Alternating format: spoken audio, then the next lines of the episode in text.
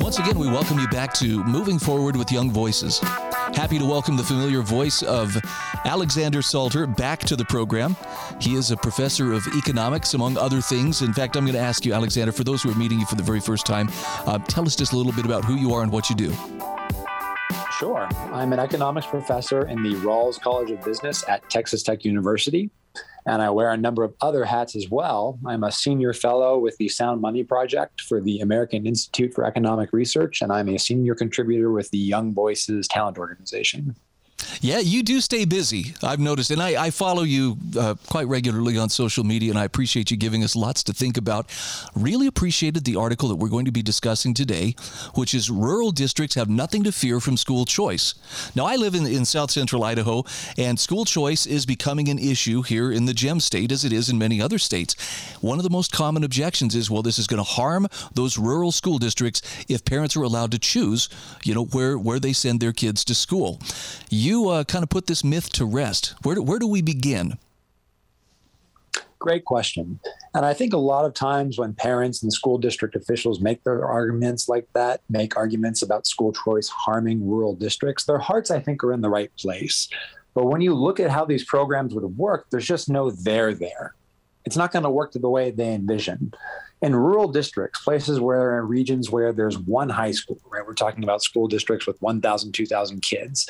If we get a school choice program, are we talking about hundreds of families suddenly leaving for private schools? Of course not. There's not going to be a raft of private schools opening in these rural districts. In fact, most families in many rural districts are actually quite happy with their existing government schools. That's fine. School choice isn't about destroying the government school system, it's about complementing the government school system by giving families the resources they need to get the right educational options for their kids and for their family. And so, where I really expect school choice to have a transformative impact is in urban school districts, specifically at schools where the performance of teachers and administrators is really failing children. That's going to be where the biggest bang for the buck is in terms of being able to get those kids out and get them to an educational environment that's supportive and nurturing education really can be powerful and transformative, but that's why it's important that we need to fix our existing failed government school systems by having the funding follow students instead of going to existing systems and special interest groups. Now, Alex, you kind of alluded to, to something that I hear very often whenever someone talks about, um, you know, a system that isn't performing. At least it isn't performing. No matter how much money is put into it, it doesn't seem to perform to to the promised uh, results that, that we're told we're going to get.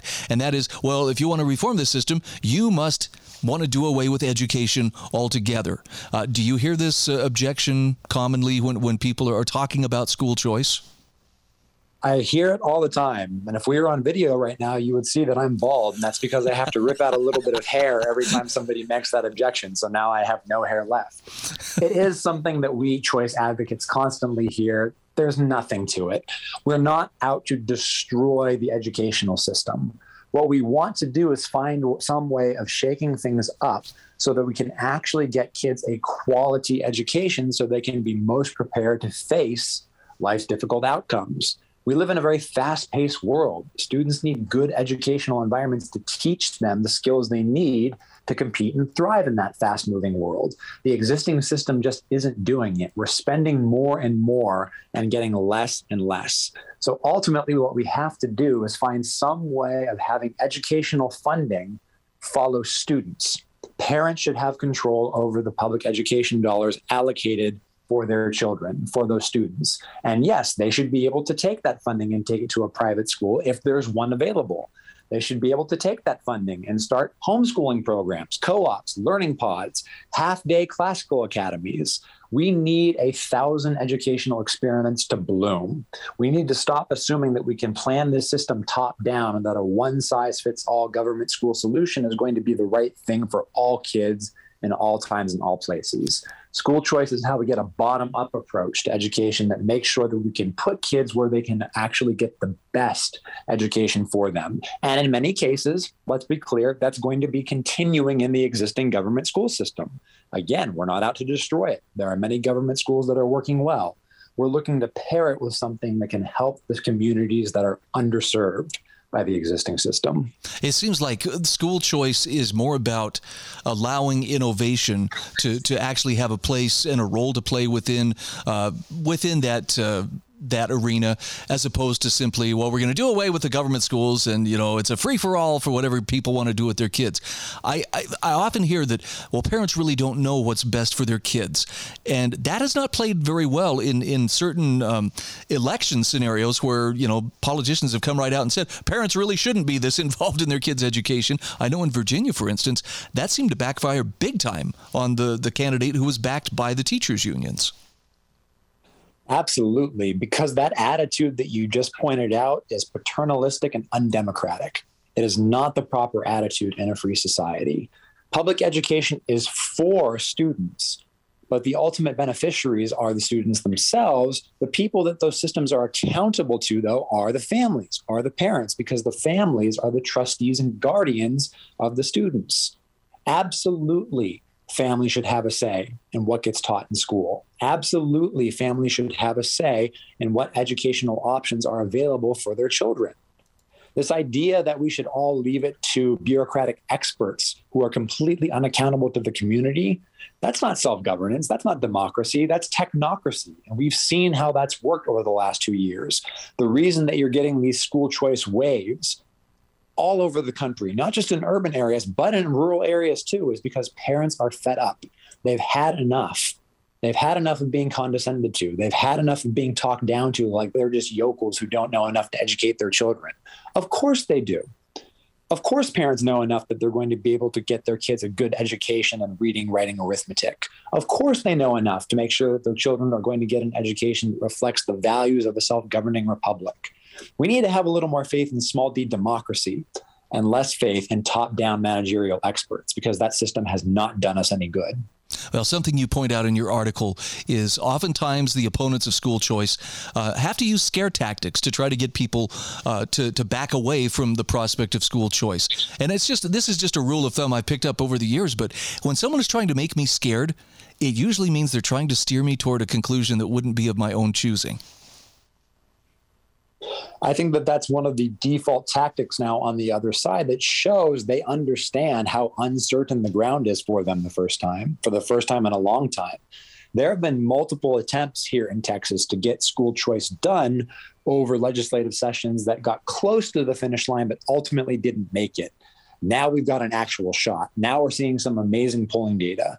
88% of Texas Republicans, for example, are massively in favor of school choice if you start sampling only Texas Republicans in rural districts, and uh, counties where there are less than 100,000 people living there, you know what that number does?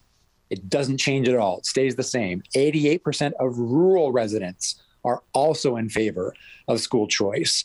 So, really, what we're seeing here is a phase change, right? We're seeing a radically new landscape for reimagining new educational possibilities. And you're absolutely right. We need to discover the best educational arrangements. And that's not going to come from a top down system that by design is not amenable to experimentation and innovation.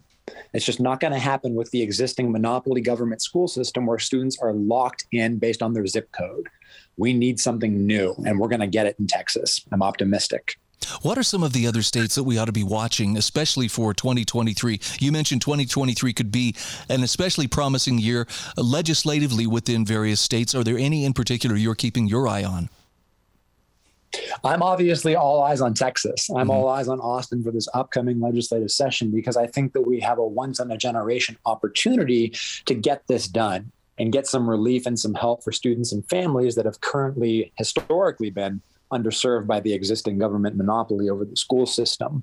What's really interesting is that if you look at the most rural states, the top nine rural states in the union, for example, a lot of them already have some measure of school choice, not a complete system, right? Not anything as extensive as what Arizona just did.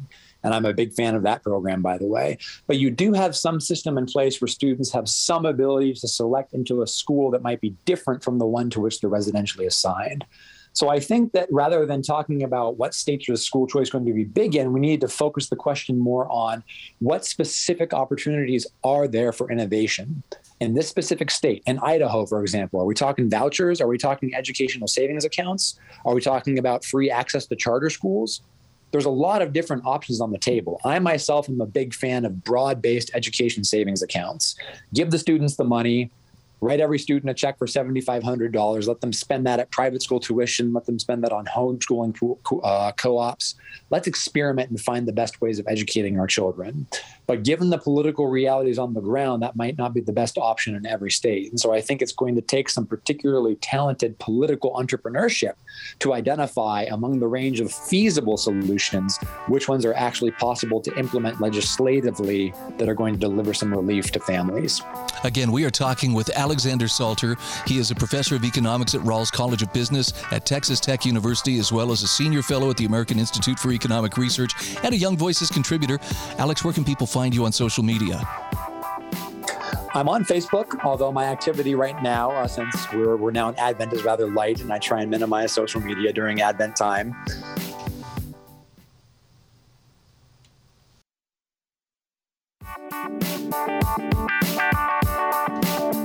Welcome back to Moving Forward with Young Voices. So happy you could join us today. We have Thomas Irwin joining us from Los Angeles. He is a Young Voices uh, contributor as well as the founder of Elevate Equity, a nonprofit dedicated to increasing economic opportunity on the east side of Los Angeles.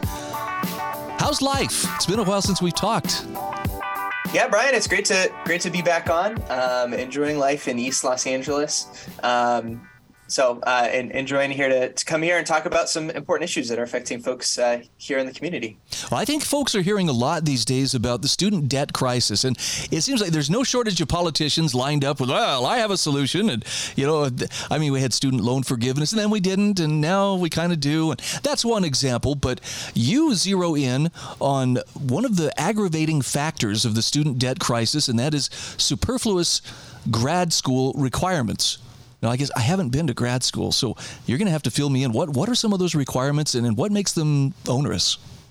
Well, Brian, I'll start with a confession, which is that I also have not been to grad school, but I do work um, in the space. One of the things we do at, at my nonprofit is try to advise people who are trying to make their way through the labor market. And this is sometimes people who have college degrees, sometimes often it's people who don't.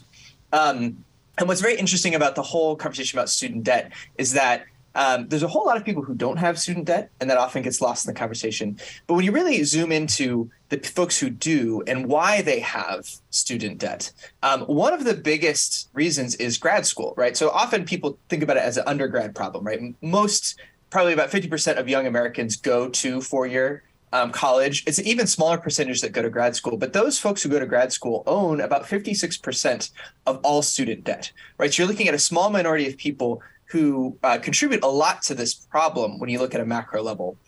Uh, when you dig in, um, I think what you start to see is that a lot of folks who go to grad school go to grad school not necessarily because they want to learn a skill, but because the state, through professional licensing requirements, requires them to go to grad school to get the job that they want to get. Um, and so when you look at how much this is costing society, you really see that this is one of the root causes is these requirements for people to go to grad school to get certain jobs. Okay, I know my wife as a public school teacher struggles with this. She she has a bachelor's degree, but she's she's constantly telling me, you know, if I if I just would go back and get my master's, it would bump my pay up automatically, you know, to to this new level. And and you had mentioned in your article uh, one of the places where this is especially apparent is a CPA shortage. Talk to me about that. Yeah.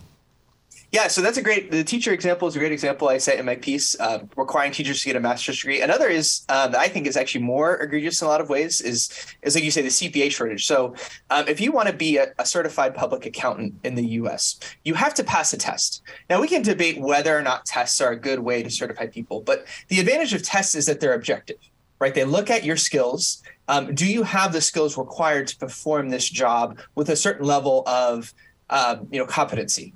right? Um, so you would think, right, if you have a test uh, to get into a profession, you would think that anyone could sit for the test, right? If you can pass the test, you should probably should be able to practice. Well, this isn't the case. Um, and with accountants, not only do you have to go uh, study accounting in undergrad, but you actually have to study 150 hours of college. Now, what's interesting about this is most undergrad colleges only require you to have 120 hours to graduate.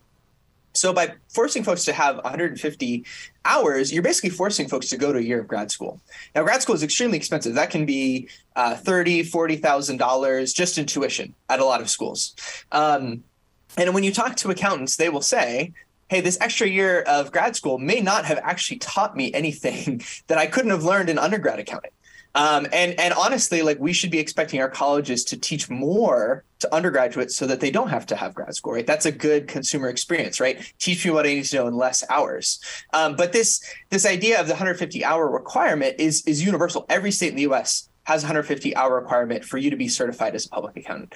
I, I would suggest that if we want folks to have less student debt, and if we want there to be less uh, or excuse me, more accountants, right? Because in almost every state, there's a shortage of accountants. Just drop this requirement. Just allow people who have 120 hours, a standard college degree, to sit for the test. Um, there's economic research showing this probably won't reduce the quality of accounting and it will increase the supply, which also reduces the cost to people like you and me who may need an accountant for a business that we have.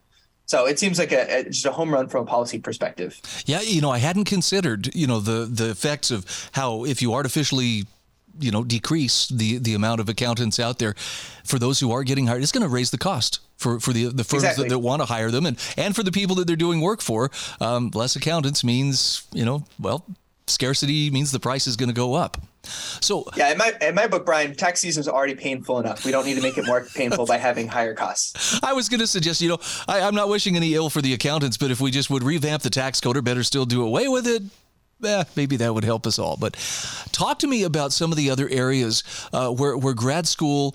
Um, maybe it may be a necessity, or then again, it may just be a nice, a desirable uh, luxury, but nonetheless, the rules are you have to do this if you want to advance in your career. Yeah. So I think one of the areas that we need to talk about is that of the medical field and specifically doctors. So to be to start off, I'm not suggesting that we shouldn't ask doctors to go to medical school. I think if any profession we want people to have skills training, it's probably doctors, right? We don't want people operating on us without proper credentialing. But it's important to put it in context. So, of all countries in the OECD, so these are Western, developed, wealthy nations, the US actually requires the most training of any uh, country in that block. So, we require doctors between undergrad, medical school, and residency to do 11 years of training, sometimes more, right? If folks do additional training on top of that uh, before they start practicing as full doctors.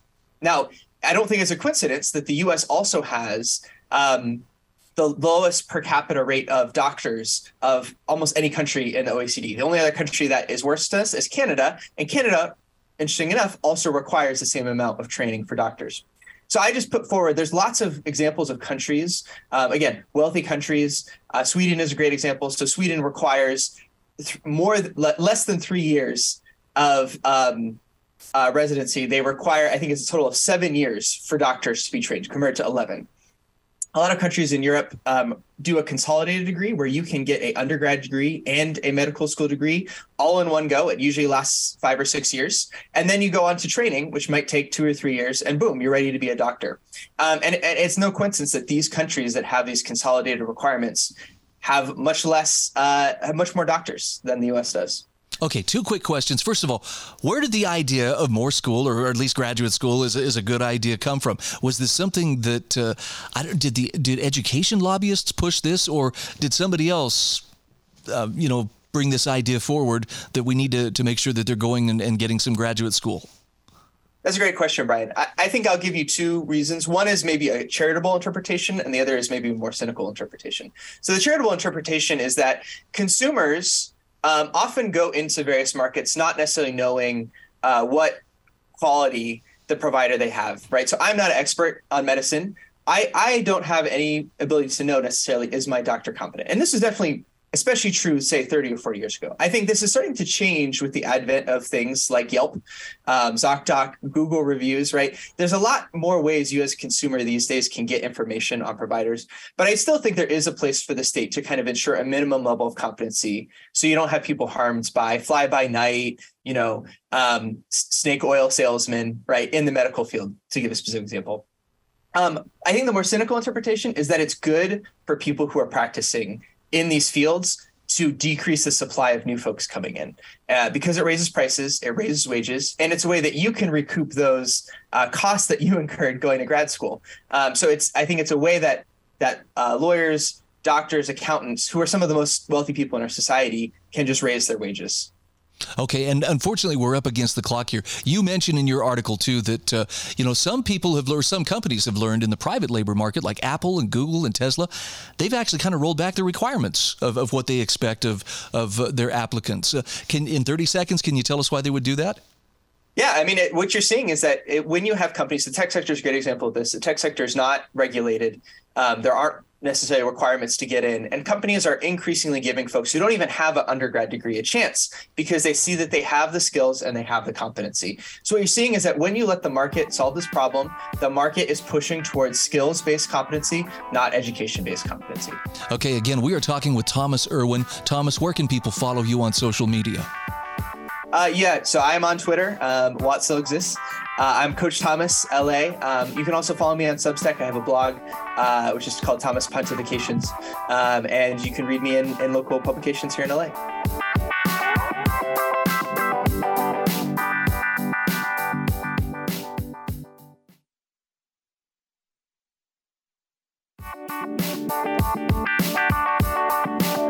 Welcome back to Moving Forward with Young Voices. Hey, we are happy to welcome Torben Halbe back to the show. He is a Young Voices contributor, a nonfiction author, and liberty activist based in Berlin, Germany. Torben, great to catch up with you once again. Glad to be here. Glad to be here again. Hi. I'm, I'm happy to talk with you, and I'm, I'm really happy that we're going to be discussing carbon neutrality. I am hearing this term a lot, and I have to admit, I really, I'm not sure what it means. I'm sure it has to do with, you know, let's, we've got to protect the environment, but does it also mean that I have to pay more for, you know, the cost of heating my home or to, to drive my car or for everything else? Tell me what, what is meant by carbon neutrality, and then let's talk about why it's a pipe dream. Yeah, sure. Um, first of all, it's kind of uh, a simplification to call it carbon neutrality, but a lot of environmentalists do so. And it's a simplification because what they actually mean is greenhouse gas neutrality. And of course, carbon dioxide is just uh, one greenhouse gas. Um, there's also methane, for example. But still, um, I guess greenhouse gas neutrality is a mouthful. So carbon neutrality is what it is now. And what it means is that all carbon emissions caused by, well, human activity, but by industry, uh, by agriculture, everything, traffic too, would be compensated by, uh, you know, getting carbon back out of the air um, to store it in some form. And in the United States, with the uh, Inflation Reduction Act, which I think will not reduce inflation, but you know it, it, it's uh, it's also an, an uh, environmentalist package, and it uh, includes some carbon capture and storage, which would mean technical methods to capture carbon and and and, and uh, store it away. But in Europe, uh, the environmentalists don't like these technical methods. So in Europe, when they speak of carbon neutrality, they mean that the forests and agriculture should store all the excess carbon. And all of that is supposed to happen by 2050. So, what is, what will the result be by 2050? Does that mean by 2050 we are no longer emitting any greenhouse gases, or we've completely uh, pulled away from fossil fuels. I, am I'm, I'm still trying to figure out what exactly do they mean by uh, meeting that goal of carbon neutrality. Well, the idea to not emit any greenhouse gases is even more utopian. Some want that, but normally for even later than 2050. Uh, by 2050, it's just you know they have calculated in a, like a sort of planned economy way. The calculated for all the different sectors of industries, at least in Europe, reduction is, in, from their point of view, even that is up to optimistic. Um, and those that the amount of carbon or other greenhouse gases that they couldn't calculate away basically they then dump on so-called carbon sinks, which would mean, for example, in, in Europe, that the forests would have to store a lot of carbon by 2050. And it's very unclear whether they will be able to do that. Interesting. So, so, so, so even if the calculations, so even if you somehow achieve all the reductions in all the industries uh, that they envision, uh, the, the things will be the other issue. You know, um, I, I, have to, to wonder. You point out in your article, there's nothing inherently bad about the idea, you know, the goal of carbon neutrality, but the way that uh, it's being pursued right now is is very harmful. Uh, for instance, um, I know that in in Europe, you have seen. Uh, political leaders have to step away from well we were going to close down these coal plants. We were going to uh, you know go to more green types of energy. And they've they've since had to kind of step back away from that and say okay maybe maybe we'll do that uh, in, in a little while. Um, is there a better way to to move toward it, or is it is it simply is this just a, a utopian dream that that cannot be realized? Well, you know, Thomas Sowell, the American economist, he said that um, the intellectuals nowadays they think they can identify problems and then they can come up with solutions. And he said that there are no solutions only trade-offs. And well a lot of people have identified uh, global warming as a problem. And well i think they are right to a degree. But then they, they, they think there could be a perfect solution like carbon neutrality, and they don't see all the trade-offs because as Sowell said, there are no solutions, only trade-offs. And trade-offs, if you go for carbon neutrality in this really hard way, where you say it has to be there by 2050, you will ruin a lot of industries. You will raise a lot of taxes on energy and stuff like that to try and reduce emissions. Um, and you will make yourself dependent on countries like Russia because they can supply natural gas, for example, and natural gas is a better source of energy than uh, petrol, for example, because it's more efficient to burn it. Uh, it. It emits less carbon per joule of energy than coal, for example. Yeah. What about uh, um, uh, wind turbines and electric cars? It seems like eh, no matter where I go, when I was visiting in Germany three years ago, I was amazed there and in the Netherlands, there were wind turbines in every direction that I looked. I'm actually seeing that here in the United States now, particularly in rural areas where there's a fair amount of wind. Is, uh, is wind energy, and for that matter, um, uh, you know electric cars are are these uh, achievable goals or are they moving too quickly and actually doing more damage in the process to try to to make those the standard rather than the exception?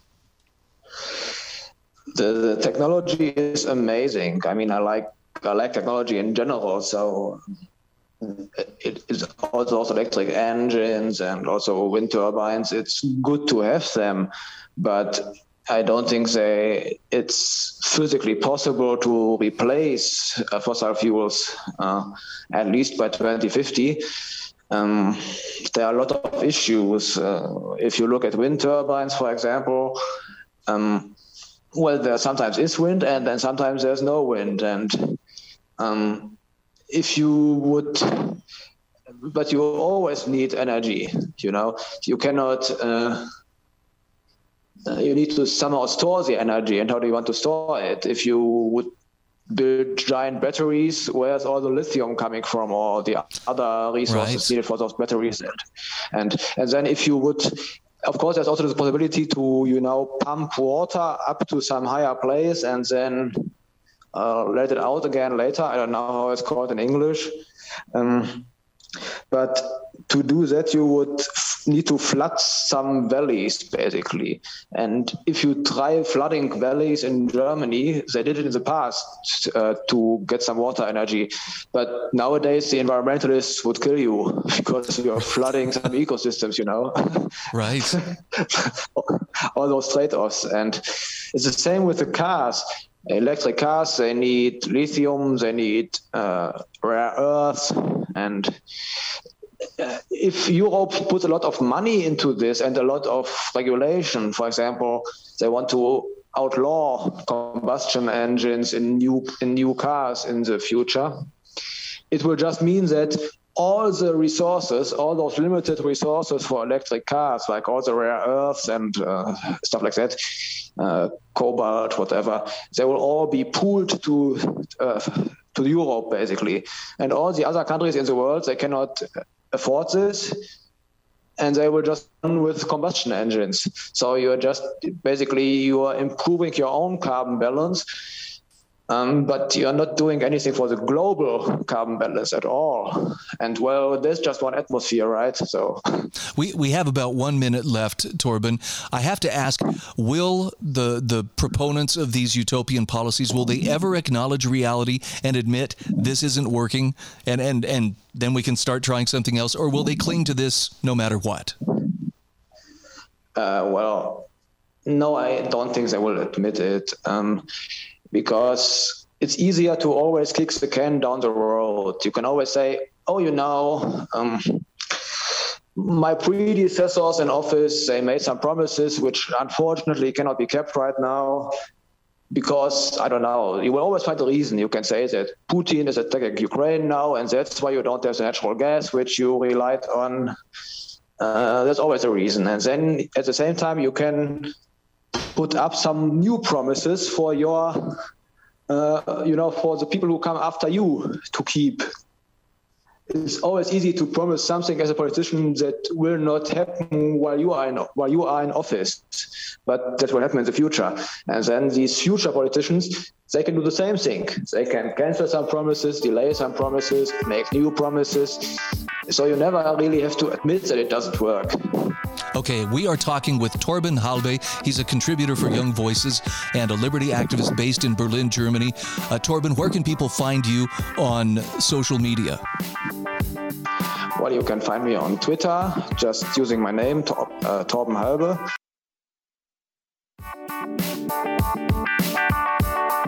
Welcome back. This is our fourth and final segment today on Moving Forward with Young Voices.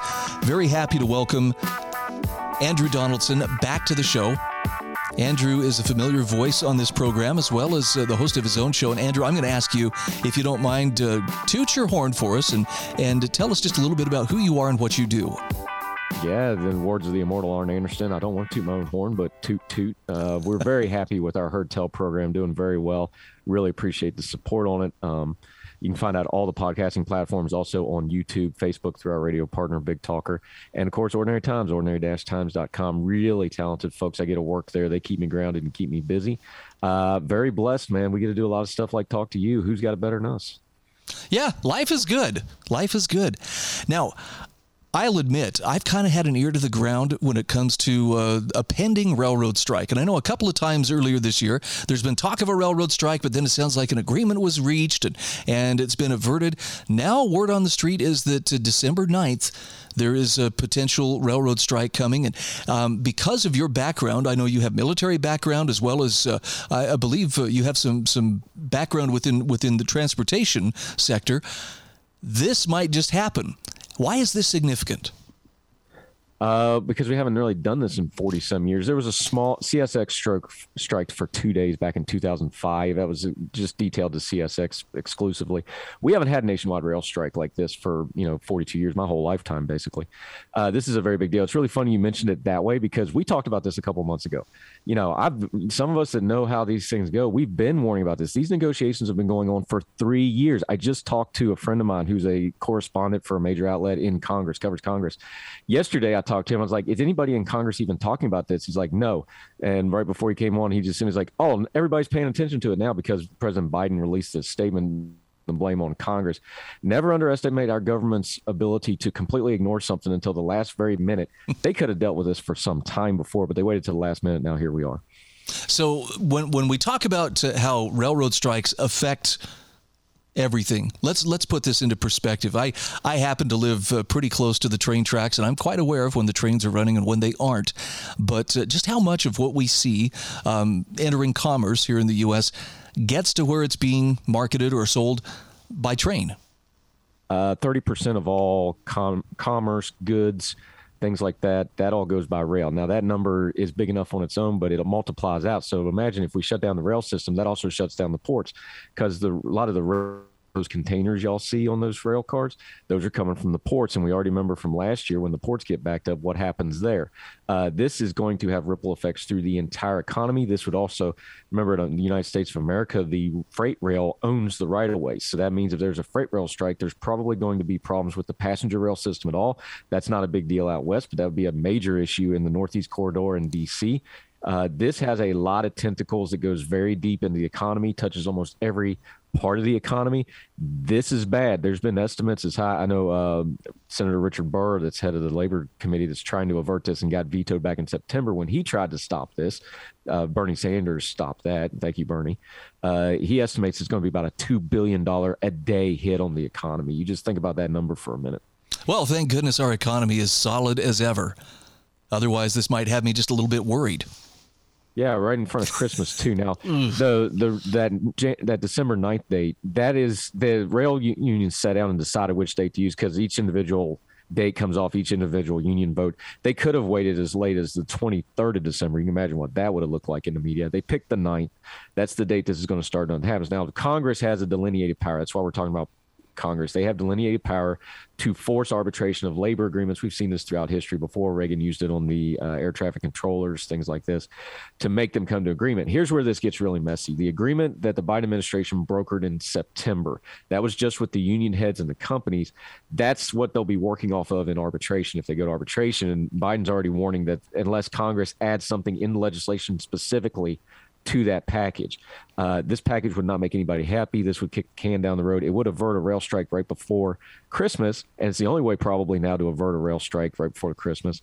It's going in the long term to make this much worse because now you just screwed the workers over for a short term gain.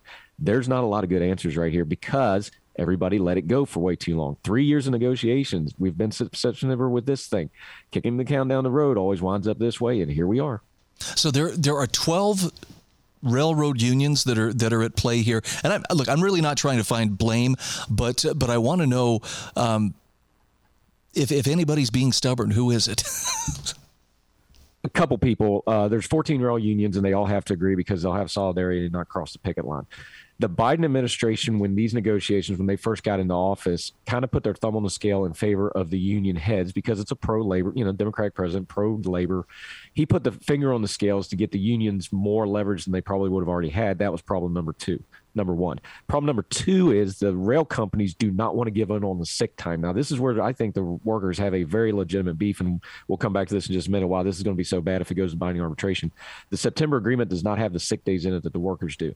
It has the pay raises, it has the benefits. Those are all top line news items. The thing that's got the workers in a bunch, they're not getting any sick time. They're not because remember, if you get sick time, if you've been in a corporate setting, company has to give you that company doesn't want to give that up because they don't want to give up the control of their scheduling because these are complicated schedulings. But the rail workers don't have that. They're going to dig in on it. And if they arbitrate the agreement from September, unless Congress specifically puts it in there, they're still not going to get it even with binding arbitration. That's the time bomb in this thing. Even if you avert the rail strike right now, now they're just going to feel like everybody screwed them. They're not going to trust their union heads. They're not going to trust the government. They're not going to trust anybody. This thing could get even uglier long term if they don't deal with that main issue of the sick time. You know, I, am thinking back to when I was a kid growing up, and I remember I had friends whose dads worked for the railroad, you know, Union Pacific and, and whatnot.